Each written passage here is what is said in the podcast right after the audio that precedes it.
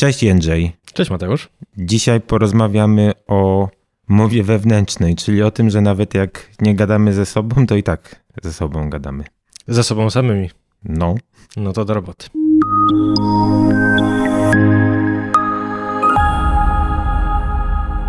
No to teraz jakby zarysujmy sobie spektrum tego, czym chcemy się e, dzisiaj, czemu chcemy się dzisiaj przyjrzeć. Co to jest, o co chodzi z tą mową wewnętrzną?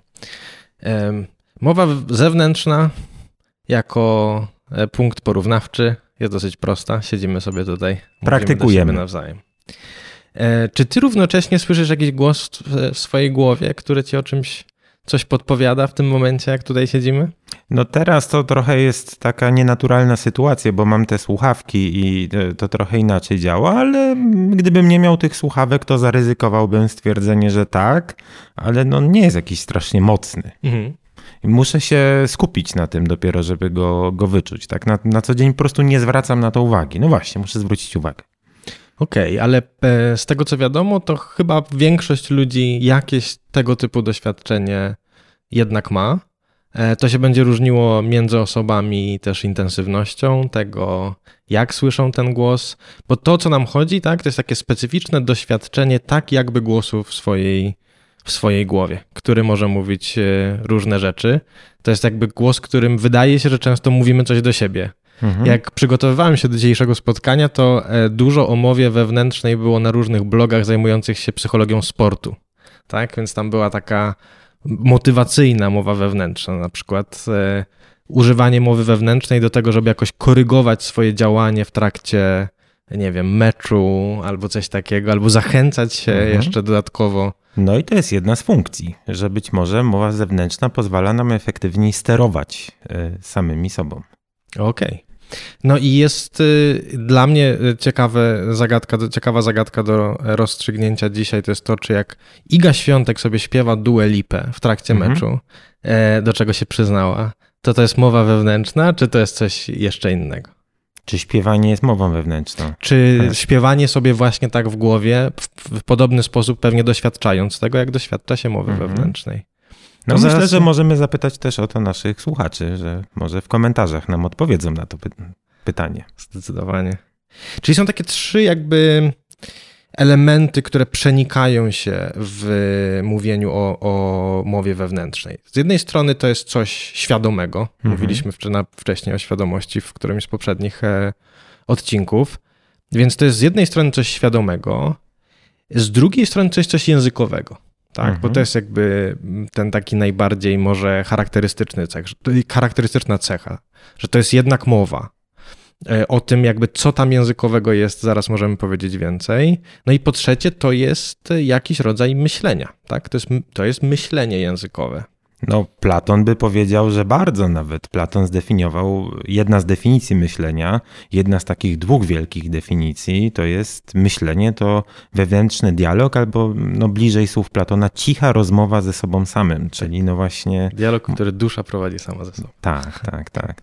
No to może tak nawiasem, żeby już do tego nie wracać, druga definicja Platona, no to było widzenie oczyma duszy. No i to widzenie oczyma duszy odnosi się do e, wyobraźni. I z tą mową wewnętrzną jest podobnie jak z wyobrażeniami wzrokowymi, że one, niektórzy ludzie mają je bardzo żywe, inni mają je mniej żywe. Są też tacy, którzy ich nie mają. W przypadku osób, e, które nie mają tych wyobrażeń wzrokowych, się to nazywa fantazją. W przypadku tych, które nie mają tej mowy wewnętrznej, to jest anauralia.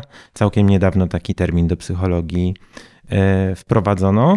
No i oczywiście to są jakieś dwa kompletnie inne typy myślenia, ale wspólne jest to, że to się dzieje świadomie w nas. No i ma coś wspólnego z naszym poznaniem. Pomysł jest taki, że to nie jest jakiś produkt uboczny, to nie jest jakiś dodatek, tylko no, może właśnie taki motywator, może nawet coś więcej. Zobaczymy, co nam z tego wyjdzie. No i dlatego też chyba w badaniach y, te dwa zjawiska są ze sobą porównywane mhm. często, tak? To właśnie mhm. jest y, jakaś taka naturalna klasa porównawcza. Na przykład, czy wykonywanie jakichś zadań jest ułatwiane przez taką, a nie inną formę mowy wewnętrznej, mhm. czy może bardziej jakiś rodzaj wyobrażeń. I jak, to też jest tak, że w badaniach możemy jedno lub drugie bardziej, że tak powiem, obciążać albo wygłuszać i tak. sprawdzać, czy jeżeli jeżeli ktoś na przykład będzie miał jakieś językowe zadanie do wykonania, w trakcie wykonywania tego głównego zadania, to jego e, wynik, jego e, skuteczność wykonywania tego głównego zadania będzie bardziej obniżona niż gdyby był mhm. zmuszony na przykład coś sobie wyobrażać w formie No i tutaj, obrazowej. tutaj dotykamy bardzo takich niezwykle klasycznych badań z psychologii poznawczej, badań nad pamięcią roboczą, no bo e, zazwyczaj o pamięci mówimy jako czymś przeszłym, tak? Pamiętaniu przeszłości, magazynowaniu informacji. A pamięć robocza to jest taki specyficzny typ pamięci, który bardzo przypomina no, szefa procesora, to już też o tym mówiłem w jednym z odcinków naszych, e, naszych innych.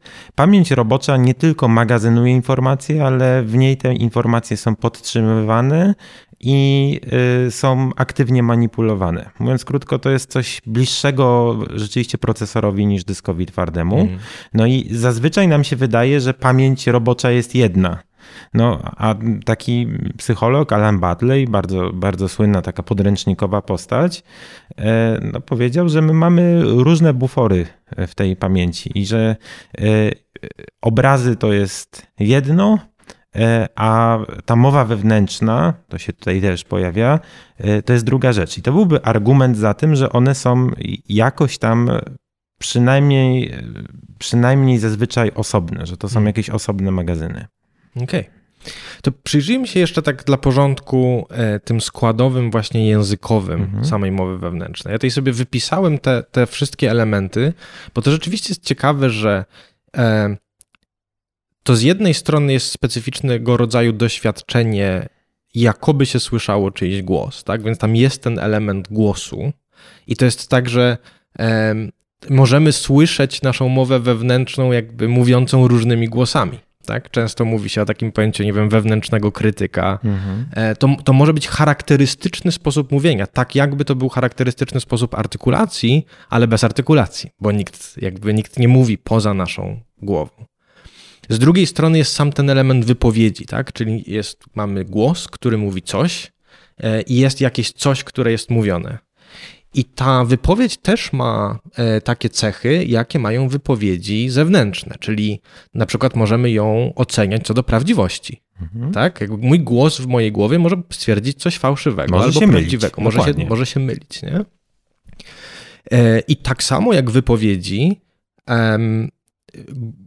zewnętrzne, wypowiedzi w głowie mają coś, co się często nazywa tak zwaną mocą ilokucyjną, czyli są jakimiś, jakimiś rodzajami wypowiedzi, tak?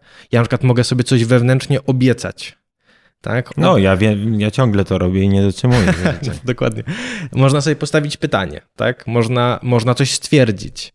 Więc... Albo można krzyknąć nawet. Albo można krzyknąć i przez to na przykład, nie wiem, próbować sobie coś nakazać. Mhm. To też jest bardzo ciekawa dynamika, bo sukces nakazywania, wiele osób powie, jest zależny od tego, czy na przykład jesteś w, w mocy, żeby coś komuś nakazać, mhm. tak?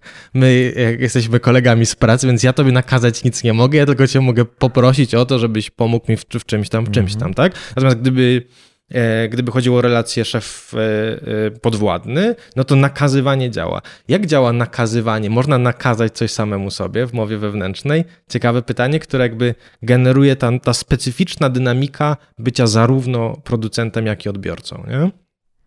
No to jest ciekawe. Jesteśmy jednością, ale w tej jedności no tak jakby było więcej niż, niż nas. I mówimy tutaj o ludziach kompletnie neurotypowych. To też warto podkreślić Oczywiście. w tej rozmowie.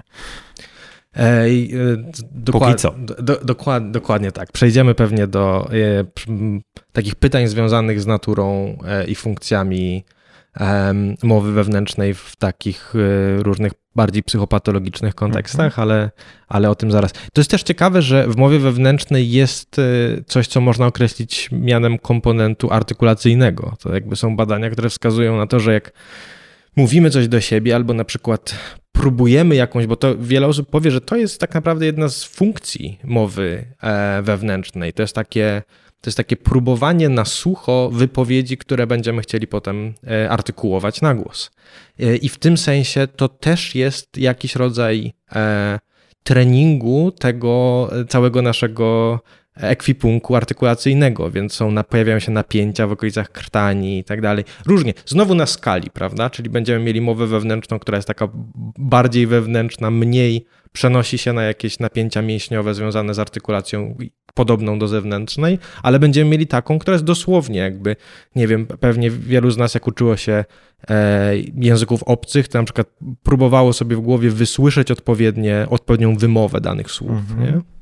Nie, no to jest w ogóle bardzo ciekawy przykład i może jakiś argument na rzecz takiej tezy, która no, jakoś na tym kanale się często pojawiała na temat ucieleśnienia umysłu, czy też ucieleśnionej symulacji.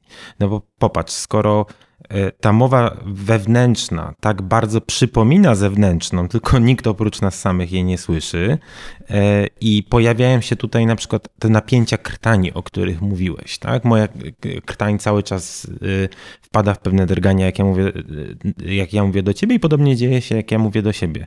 No to znaczy, że mój mózg symuluje tą mowę wewnętrzną, tak jakbyśmy rzeczywiście gadali. Wykorzystuje do tego całe ciało.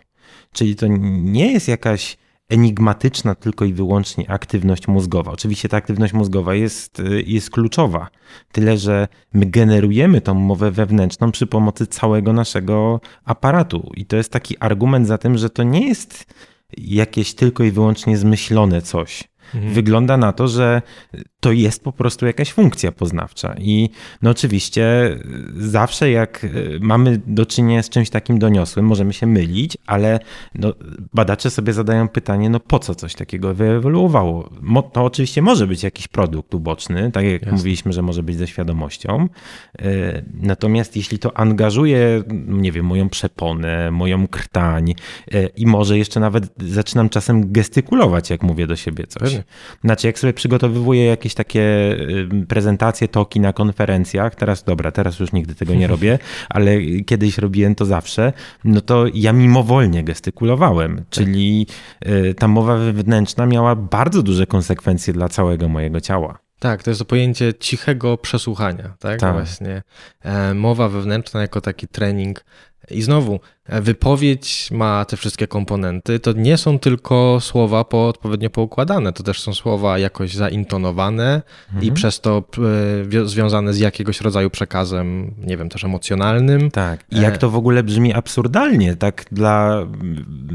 Czy to nie jest absurdalne, ale brzmi tak dziwnie dość, że mowa, której nie ma, ma własności akustyczne. Tak. Bo ma własności akustyczne. Swoją drogą ciekawym takim e, krokiem przejściowym między, tym, e, między tym, o czym mówiłeś w przypadku gestykulacji przy mowie wewnętrznej, a gestykulacji, tak jak teraz siedzimy naprzeciwko siebie i się widzimy, to jest gestykulacja w trakcie rozmawiania przez telefon. Mhm. Prawda? Bo to też jest tak, że e, świadomie mógłbym powiedzieć, że to, że wymachuję rękami, jak się z tobą kłócę mhm. o to, o której nagrywamy, to nie ma dodatkowej mocy perswazyjnej. Natomiast ja jednak to robię, bo jest to w ramach jakiejś takiej całościowej mojej aktywności i może nawet zdaje się, że są badania, które mm, mówią o tym, że, że gestykulacja nawet w rozmowie przez telefon ma wpływ na to, na ile ja na przykład z łatwością e, formułuję swoją wypowiedź. No tak, i no i tutaj jak używałem tego słowa, znaczy zbitki ucieleśnione poznanie, no to zwolennicy tej koncepcji e, broniliby też takiego scenariusza ewolucyjnego, który jest z tym powiązany, że, że nasza mowa e, również z całą swoją syntaktyką, czyli to w jaki sposób my składamy te wypowiedzi po to, żeby coś zrobić, wyewoluowała z gestów. No i są też tacy, którzy, którzy mówią, że rzeczywiście nawet semantyka pochodzi z gestów, nie? Że, że tak naprawdę to my uruchamiamy te, ge, te gesty, uruchamiamy tę gestykulację nie dlatego, że intencjonalnie chcemy kogoś przekonać, tylko że to jest nasz taki no atawizm trochę. Mówiąc krótko, mamy to zainstalowane w mózgach. Może już się to aż tak nie przydaje jak kiedyś, e, natomiast nie możemy się tego pozbyć i fajnie w sumie. Pewnie. To jeszcze na moment zatrzymajmy się e, przy tym pytaniu o funkcję mowy wewnętrznej e, w naszym myśleniu i rozłączność albo brak rozłączności między mową wewnętrzną a myśleniem. Mówi się czasem ubrać myśli w słowa. Mhm. Prawda? To jest, to, jest, to jest jakiś taki ciekawy frazeologizm, który e, sugeruje e, jakoby była jakaś treść myślowa, która może jest na przykład niedoprecyzowana mhm. ze względu na to, że nie jest związana z daną formą językową i potem może jest ujednoznaczniana, na przykład kiedy ubieramy myśli w słowa. Albo jest obrazem umysłowym. Albo można też ubrać myśli może w jakieś konkretne obrazy, prawda? Właśnie znowu, idąc w jedną albo w drugą stronę, albo w stronę formy językowej, albo w stronę konkretnego Albo jeszcze inaczej, ta forma językowa może być, ale jest po prostu byle jaka. To trochę jak nasze notatki. Robimy jakieś notatki, ale jak chcemy je komuś zaprezentować, to musimy je no, ubrać w ładniejsze słowa. E, dokładnie tak. To się pojawi e, e, znowu, jak będziemy rozmawiać o Wygockim, ale zanim przejdziemy do Wygockiego, to ja bym Ci jeszcze podrzucił pytanie, bo, bo wielu naszym słuchaczom może się skojarzyć to, o czym teraz mówimy, z tak zwanym językiem myśleńskim. Tak? Mhm. Jest ta hipoteza Jerego Fodora dotycząca istnienia tak zwanego języka myśleńskiego. Czy, czy to jest jedno i drugie to jest to samo? Czy mówienie do siebie to jest mówienie w języku myśleńskim, czy nie? Powiedz. No i to jest, to jest bardzo tricky temat temat, dlatego że e, ja bym powiedział na dzień dobry absolutnie nie, natomiast w artykułach takich przeglądowych, e, no dobra, przygotowuję się jeszcze czasem e, do tej naszej rozmowy, no to było dyskutowane rzeczywiście z grubsza rzecz biorąc, pamiętajmy, że ta rozmowa ze sobą samym, ten nasz wewnętrzny dialog, czy, no, czy po prostu myślenie słowne, to jest myślenie takie nasze, świadome. Ja to zazwyczaj robię w języku polskim, ale w sumie jak e, zazwyczaj robię to w języku polskim, ale jak na przykład coś piszę, albo jak jestem za granicą, to, to na szczęście mi się udaje przestawić i, i ten mój wewnętrzny dialog może być w angielskim. Nie? Mm. I to jest spoko. Natomiast to, jest, to są języki naturalne, czyli mówiąc krótko, robimy to tak, jakbyśmy gadali z innymi. Natomiast język myśleński Fodora to nie jest ani polski, ani angielski, ani nie wiem, ukraiński, ani e, starożytna łacina, ani nie wiem, e, co tylko chcemy sobie podłożyć. No tylko to jest coś, co przypomina jakiś rachunek logiczny albo, nie wiem, język programowania. Zazwyczaj tak. to tak, e, tak o tym opowiadam i, i do tego nie mamy świadomego dostępu. To jest jakiś to jest jakiś kod, przy pomocy którego działa nasza głowa. E, I ten kod dopiero no, może zostać wykorzystany, jeśli chcemy wygenerować jakąś, nie wiem, naszą opinię i możemy mówić. Nie? E, więc ja bym powiedział na dzień dobry, że to nie jest to samo. No dobra, ale jeden jest w naszej głowie, drugi hmm. jest w naszej głowie, więc coś wspólnego tutaj musi być. No to jest właśnie bardzo ciekawe pytanie. Wiele osób było pewnie skorych e, sądzić, że jeżeli mamy mieć e, jakiś język myśleński, a mamy dostęp do naszego myślenia w języku naturalnym, to czemu on nie mógłby spełnić jednej drugiej mhm. funkcji? No, z tym są związane różne problemy, mhm. także takie, które mówią, że jeżeli hipoteza języka myśleńskiego ma być adekwatna do przeróżnych form naszej działalności i procesowania e, poznawczego, no to wiele z nich właśnie nie będzie w ogóle świadomych i jakby e, ubieranie to w słowa w języku naturalnym, czy to polskim, czy angielskim, jest problematyczne. Inna kwestia jest taka, taka, że różne języki będą miały różną strukturę syntaktyczną e, i pytanie jest takie, czy nie potrzebujemy pod spodem jakiegoś bardziej ogólnego tworu, takiego bardziej podobnego, jak mówisz, do języka mhm. programowania, w którym który po prostu na jakiś swój sposób opisuje relacje między obiektami, jak one się mają do siebie, ale bez tej dodatkowej formy. No, są tacy, którzy będą pokazywać, że mimo tego, że te języki się bardzo różnią, to też są bardzo podobne. Mówię o językach naturalnych i gdzieś będą, e, będą szukać jakichś uniwersaliów. W ten sposób będą próbować odrzucać e, e, jakby istnienie czegoś trzeciego. Ale jeśli ja mogę wy, jakąś swoją opinię wy, wyrazić w tej kwestii, Zawsze. No dobra, no to, to ja się zgadzam na przykład z Endym Clarkiem, takim kognitywistą, filozofem, który mocno broni tezy, którą ty w sumie wysłowiłeś, ale e, e, jeszcze raz na nią zwrócę uwagę, bo no to było w takim potoku twoich różnych myśli, że nie ma żadnego języka myśleńskiego w sensie Fodora, nie ma żadnego kodu, kodu, który byłby wrodzony w nas. To znaczy my się z tym rodzimy i to nam steruje. Ale jest język, którego jak się nauczymy i sobie go zinternalizujemy, to staje się językiem myśleńskim i spełnia dokładnie te same funkcje, które Jerry Fodor przypisywał językowi myśleńskiemu. Tak. I ten język myśli to, jest, to są nasze języki naturalne. I to one właśnie spełniają tę funkcję sterującą. One przez swoją gramatykę pozwalają nam kombinować różne idee, wyrażać je, mm, umożliwiają nam abstrahowanie od obrazów. No bo na przykład jak ja powiem trójkąt, to to jest bardziej abstrakcyjne niż jak narysuję trójkąt, bo y, trójkąt, który ja narysuję zawsze będzie, nie wiem, będzie na przykład prostokątnym trójkątem mm. albo jakimś innym. Nie mogę narysować trójkąta w ogóle, nie? Tak. będzie zawsze jakiś, nie?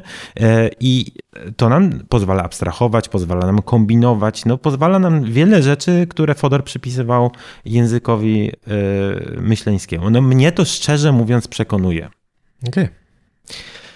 Myślę, że możemy przejść do tego pytania, które już się trochę pojawiło, czyli tego pytania, co było pierwsze, e, mhm. w którą stronę, w którą stronę e, powinniśmy w takim ciągu wynikania jakiegoś logiczno-ewolucyjnego iść, czy od mowy wewnętrznej do mowy zewnętrznej, czy od mowy zewnętrznej do mowy wewnętrznej. Wspomnieliśmy mhm. o tym cichym przesłuchaniu, czyli mowie wewnętrznej jako pełniącej jakąś funkcję e, na rzecz potem skutecznego działania zewnętrznego, skutecznej artykulacji. A wiesz, co to jest wyspa na Morzanowa? Nie wiem, co to jest wyspa. To, zupełnie, to zupełnie poważne pytanie. I to jest przykład Andiego Clarka, okay. który. No, y, można, można sobie każdy wpisać, co to są namorzany. Namorzany to no, mamy takie drzewka, które sobie wyrastają, które sobie wyrastają y, z wody. Tak? No i y, jak patrzymy na to, no to się wydaje, no dobra, tam musiała być wyspa, mhm. e, no i na tej wyspie się zasiały, zasiały drzewka, no i sobie urosło. A tu okazuje się, że nie, że tak naprawdę sobie roślinki rosną i potem tak. na nich się osadza, Osadza. osadzają różne rzeczy, mhm. no bo tam woda płynie i tak dalej i powstaje wyspa. No i może wcale nie jest tak, że najpierw musi być myśl, e, żebyśmy mogli ją wyrazić w języku. Może język jest tym czymś, co pozwala nam rzeczywiście myśleć. E, no dokładnie. I to jest, i to jest e, krok w stronę dyskusji o Wygockim, czyli mhm. o tym, e, tej koncepcji mowy wewnętrznej jako jakiegoś rodzaju internalizacji mowy zewnętrznej. Mhm. Ja rozumiem, że Wygocki jakby głównie proponował to, tą konceptualizację jakoś w, takiej, w takim kontekście rozwojowym, tak? To znaczy, jaką funkcję przede wszystkim interakcje z dorosłymi pełnią dla dziecka taką funkcję z jednej strony regulacji procesów poznawczych, regulacji zachowań. Dziecko próbuje coś zrobić, jest instruowane.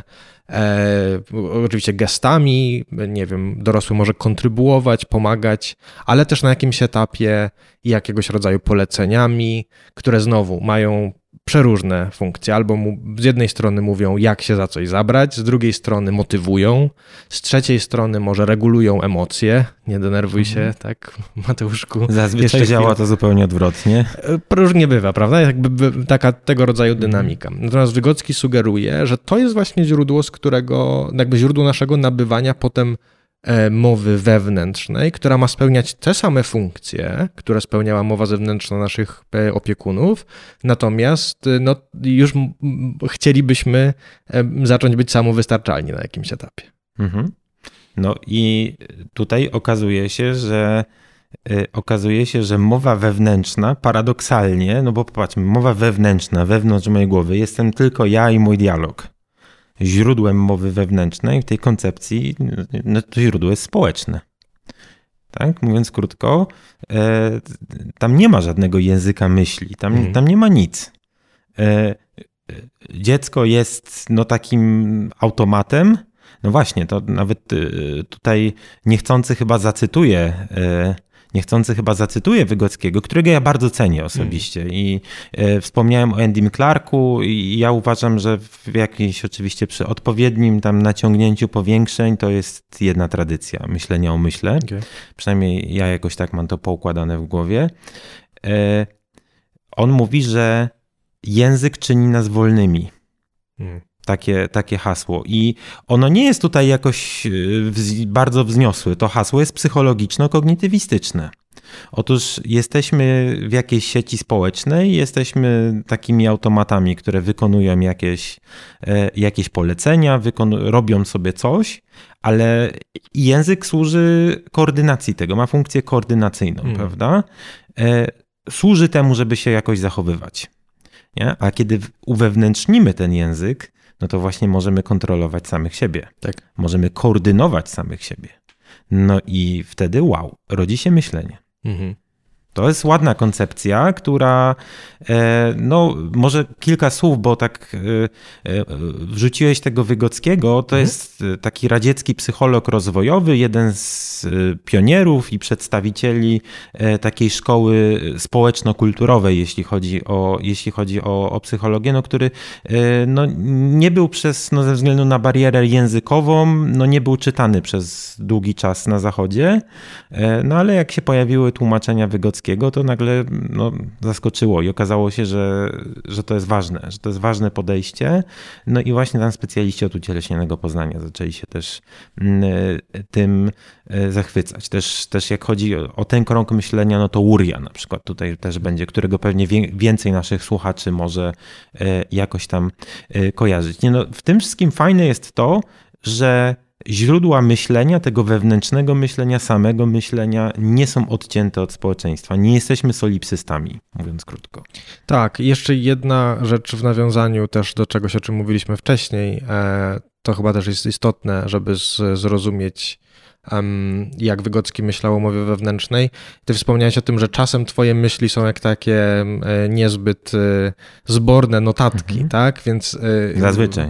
Być, być może nawet zazwyczaj.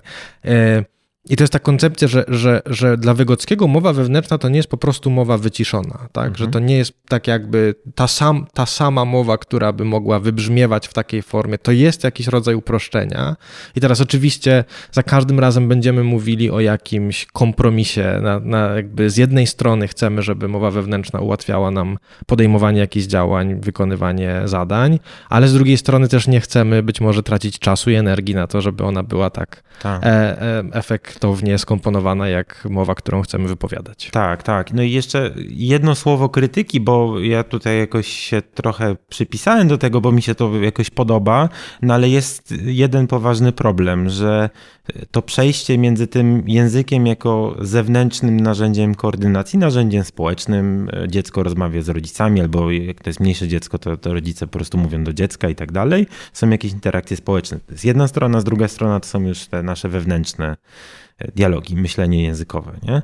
No to jak działa przejście od jednego do drugiego, to co Wygocki często nazywa internalizacją, tak. no to w konia z rzędem jak to działa. Ja prawdę mówiąc nie wiem.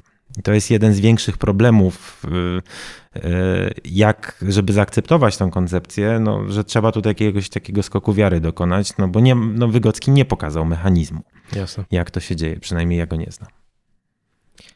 Okej, okay, ja proponuję jeszcze na koniec pochylić się nad trzema takimi kontekstami e, bardziej w szeroko pojętym, w szeroko pojętym ujęciu psychopatologicznym mhm. E, mowy wewnętrznej. I te trzy e, wymiary, czy te trzy case'y, którym bym się przyjrzał, to są po pierwsze halucynacje słuchowe, mhm. słowne, czyli tak zwane słyszenie głosów, ruminacja, która często towarzyszy na przykład zaburzeniom lękowym, I po trzecie e, autyzm. To no to jest... może zacznijmy od tej neuroróżnorodności, okay. czyli od autyzmu. E, no to jak to jest? Bo często jest. Ja mam wrażenie, jak przeglądałem literaturę, że to jest nasuwająca się dosyć łatwo hipoteza, że ze względu na różne trudności na gruncie społecznym i też na gruncie funkcji językowych i też to, to, to, to, to osobną kwestią jest to, ile takich trudności na poziomie rozwoju języka jest y, y, dla osób z autyzmem jakby wynika z samego autyzmu, a ile to są rzeczy, które jakoś tam współwystępują, jakieś mhm. na przykład specyficzne zaburzenia rozwojowe w zakresie języka, ale jakaś taka naturalna hipoteza, która się wielu osobom nasuwa, to jest skoro pojawiają się te problemy na gruncie mowy zewnętrznej, językowym, tak, językowym tak. to one będą jakoś się przenosiły na mowę wewnętrzną. Co my o tym wiemy? No tu Wygocki by się cieszył, gdyby, gdyby to tak miało wyglądać, ale wydaje się, że nie jest to e, wszystko takie proste. Nie? Wydaje się, że nie jest to proste i e, no ja mam wrażenie, że, że nie ma żadnych takich konkluzywnych badań, które pokonują, pokazują na przykład, że osoby e, z autyzmem e, nie wiem, mowy wewnętrznej nie mają albo mają jakoś, Absolutnie. prawda? To, to... Znaczy tutaj trzeba też jasno powiedzieć, że no, tego typu badania trudniej się przeprowadza. Znaczy, wszystko zależy. Wiemy, że autyzm jest spektrum, natomiast wiemy, że autyzm jest spektrum. Natomiast jeśli chodzi o mówiąc tak bardzo ogólnie, mam nadzieję, że nikt się na to nie, nie, nie, obrazi, jeśli chodzi o takie lżejsze formy, no to już absolutnie nic na to nie wskazuje, żeby, żeby żeby ta mowa była, żeby ta mowa była tutaj jakoś osłabiona, chociaż są badania nad stylami poznawczymi. To jest jeszcze innym tematem, tak. którego nie chcę rozgrzebywać. Y, gdzie istnieją, tak, no, są badania wskazujące, że, że część osób autystycznych y, myśli bardziej schematycznie, ale nie chodzi o jakieś szablonowe myślenie, tylko na przykład przy pomocy schematów przestrzennych. Tak. To nie jest takie czyste myślenie obrazowe, to jest jeszcze coś innego, nie? E, to jest widzenie relacji, widzenie E, no takie inżynierskie bardziej, mm. można tak powiedzieć, e, spojrzenie na świat. Tylko, że to, że jakiś kanał, jeden z tych, może nie kanał, jeden ze sposobów myślenia jest preferowany czy wykorzystywany na co dzień, to nie znaczy, że ten drugi kanał jest całkowicie nieobecny. To nie tak działa. Dokładnie tak. I wydaje mi się, że kiedyś y, może warto byłoby w ogóle osobną rozmowę e, zrobić na temat projektowania eksperymentów psychologicznych i co one pokazują, a czego nie pokazują. E, bo na przykład, jeżeli zastanawiamy się nad tym rolą mowy wewnętrznej w jakichś e, zadaniach, mhm. w rozwiązywaniu jakichś zadań, na przykład związanych z układaniem jakichś klocków, to jest ten Tower of London, wieża londyńska, takie dosyć znane zadanie, w którym mamy E, klocki poukładane na e, trzech takich wypustkach, jakichś takich bolcach, na które mhm. trzeba je nakładać. One tak. są w jakiejś konfiguracji ustawione na początku i ktoś sobie musi zaplanować to, jakie ruchy trzeba wykonać, żeby ułożyć je w takiej konfiguracji, jaka jest tam docelowo zadana. Tak. E, I teraz możemy takiej osobie e, dodać, że tak powiem, jakieś poznawcze obciążenie natury językowej, na przykład kazać jej recytować mówić wiersz. Recytować wiersz, tak? I sprawdzamy, czy e, skuteczność wykonywania tego zadania spada w momencie, w którym ta mowa wewnętrzna I co, jest zajęta. spada, czy nie spada? No i, yy, i zazwyczaj trochę spada, mhm. ale teraz pytanie jest takie, czy nam to pokazuje dokładnie to, co chcemy, tak? No tak, no bo to może być po prostu efekt dystrakcji, ale niekoniecznie, niekoniecznie dystrakcji związanej z zakłócaniem tego kanału e, językowego. No jest to szalenie trudne. Dokładnie tak. I, i też w, w, nawiązaniu do tego, co powiedziałeś wcześniej, e, różnie, różne osoby będą w stanie korzystać z innych zasobów, mhm. żeby nadrobić jakieś braki albo obciążenia w, no bo w tak, jednej strategii. No, już ostatni raz e, wymieniam Wygockiego. E, mhm. Dla Wygockiego język był rusztowaniem dla myśli. On użył takiego, znaczy no on jeszcze tego nie używał, ale przypisuje się mu właśnie takie metaforę scaffoldingu, rusztowania, ale to nie jest wcale tak, że język jest jedynym rusztowaniem dla myśli. Oczywiście. Te rusztowania mogą być na przykład jakimiś schematami przestrzennymi, że wyobrażam sobie, że są osoby, które, żeby zrobić to Tower of London, czyli zaplanować całą tą sekwencję przełożeń, mogą, e, e, mogą przywołać do swojej pamięci roboczej jakieś nie instrukcje, nie komendy, tylko jakieś wzorce przestrzenne, które są im znane. Nie wiem, są badania, które pokazują, że szachiści na przykład tak myślą, że, że tutaj wcale nie musi być tak, że oni się programują językowo. No dobra, ale nie otwierajmy tego tematu. Opowiedz coś naszym słuchaczom o no, psychopatologii właśnie, no bo mówiliśmy na razie o neuroróżnorodności, o autyzmie, tak. no a co z tymi innymi przypadkami? No, jeżeli o to chodzi, wydaje mi się, że tak jak mówię, są dwie takie naturalne miejsca, w które warto zajrzeć. To jest jedno, to jest ruminacja, czyli właśnie jakiś taki rodzaj, to jest z łacińskiego ruminatio, zdaje się do jakiegoś takiego mielenia, przeżuwania, czyli to jest jakiś taki um, problem związany z tym, że na przykład treści, które wywołują nasz lęk, one mm, dużo przejmują naszej uwagi i my zaczynamy się nad tym zastanawiać, tak? Ja mam, mam do przygotowa przygotowania e, wykład i zastanawiam się, co pójdzie tak, co pójdzie nie tak, czego jeszcze nie doczytałem i tak dalej, i tak dalej. I teraz wydaje się, że wiele takiej aktywności ruminacyjnej no po, po prostu odbywa się w mowie wewnętrznej. To znaczy ja o sobie o tych rzeczach wewnętrznie sam ze sobą dyskutuje.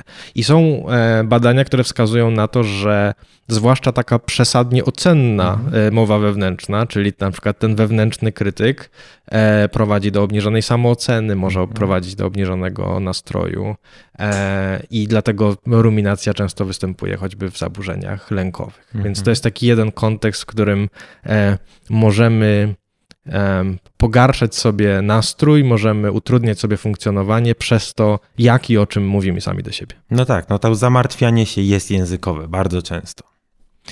I drugi kontekst, no to jest kontekst tak zwanych halucynacji słuchowych słownych, e, zwanych różny, również słyszeniem głosów. Mhm. E, ten, to pojęcie słyszenia głosów w ogóle ma teraz e, ma ciekawą historię, bo e, z jednej strony niektórzy mogliby uznawać je za takie zbyt potoczne albo cenne, ale są też e, ruchy osób, które tego doświadczają, które jakoś tak e, próbują odzyskać dla dyskursu samo to pojęcie i właśnie są ruchy związane jako osób słyszących głosy. No w każdym razie chodzi o to, że słyszymy tak jakby mowę wewnętrzną, tylko nie rozpoznajemy jej jako swojej. To znaczy mhm. mamy wrażenie, że czyjś inny głos mówi w naszej głowie. Niektóre osoby cierpiące, no najczęściej to się będzie kojarzyło pewnie z e, e, problemami związanymi ze schizofrenią. Mhm. Oczywiście też nie dotyczy wszystkich osób. Do, ani tylko osób. Ani tylko osób, ani oczywiście tylko osób, które cierpią na schizofrenię. Oczywiście będzie spektrum, więc tutaj mhm. chcemy być chyba bardzo ostrożni. Oczywiście. E, I to warto zaznaczyć. Natomiast choćby w tej, w tej sytuacji może się, może się zdarzać, niektóre osoby doświadczają tak jakby cudzych głosów w swojej głowie i to też jest związane z takim, e, z takim e, zjawiskiem ciekawym tak zwanego wszczepienia myśli. To znaczy, mhm. niektóre osoby mają doświadczenie tak, jakby myśleli myśl, która nie należy do nich. Mhm. E, I, I, to, jest, to jest jakby podwójnie ciekawe, bo zaczęliśmy tą rozmowę o mowie wewnętrznej, o tym, że jest ten element scalenia, czyli to jest we mnie, ale jest też ten element dwoistości, czyli jest, ja jestem producentem, ja jestem odbiorcą. Tutaj mamy jeszcze kolejną dodatkową dynamikę, czyli jest jakieś scalenie, to się dzieje we mnie, to się dzieje tak, jakbym ja po, powinien być producentem i odbiorcą, a jednak doświadczam tego, jakbym nie ja był odbiorcą. Jest rozdzielenie jakieś. Tak. E, I e, chyba warto wspomnieć o jednej jakiejś takiej hipotezie związanej. Jest ich oczywiście bardzo wiele. E, nie przypadkiem mówimy o tym w kontekście całego naszego podcastu, który jest skoncentrowany na pytaniach. Przypominamy Państwu, że rzeczy, o których tutaj mówimy, to są w większości rzeczy, co do których nawet nie ma jednej takiej mocno uprzywilejowanej mhm. narracji. Tak? Jakby wszystkie te hipotezy są badane.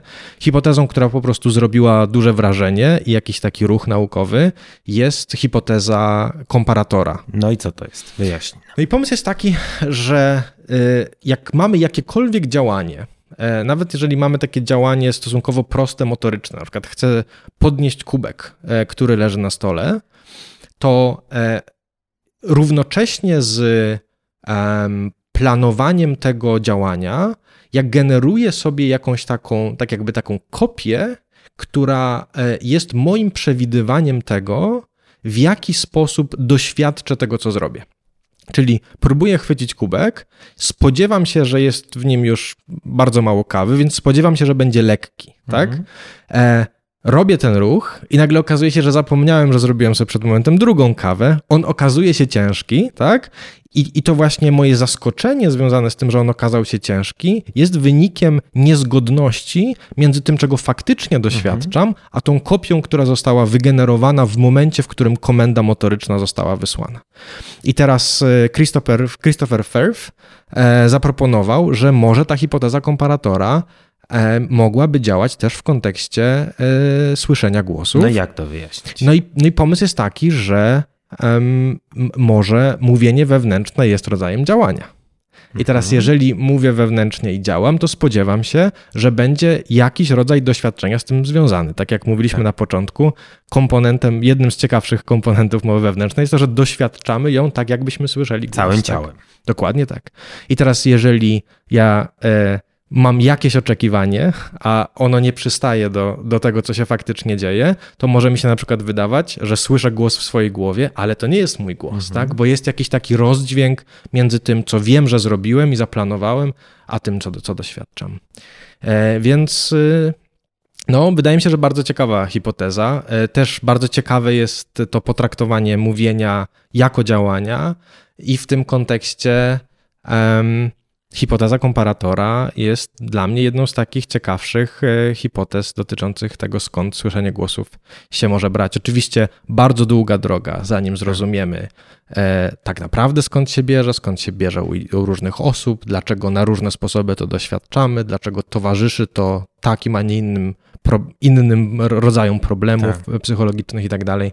E, jak zwykle więcej e, pytań niż odpowiedzi, ale to obiecaliśmy naszym słuchaczom. E, więc nie zawodzimy. I, i, i widzom YouTube'owym, więc nie zawodzimy. Nie zawodzimy.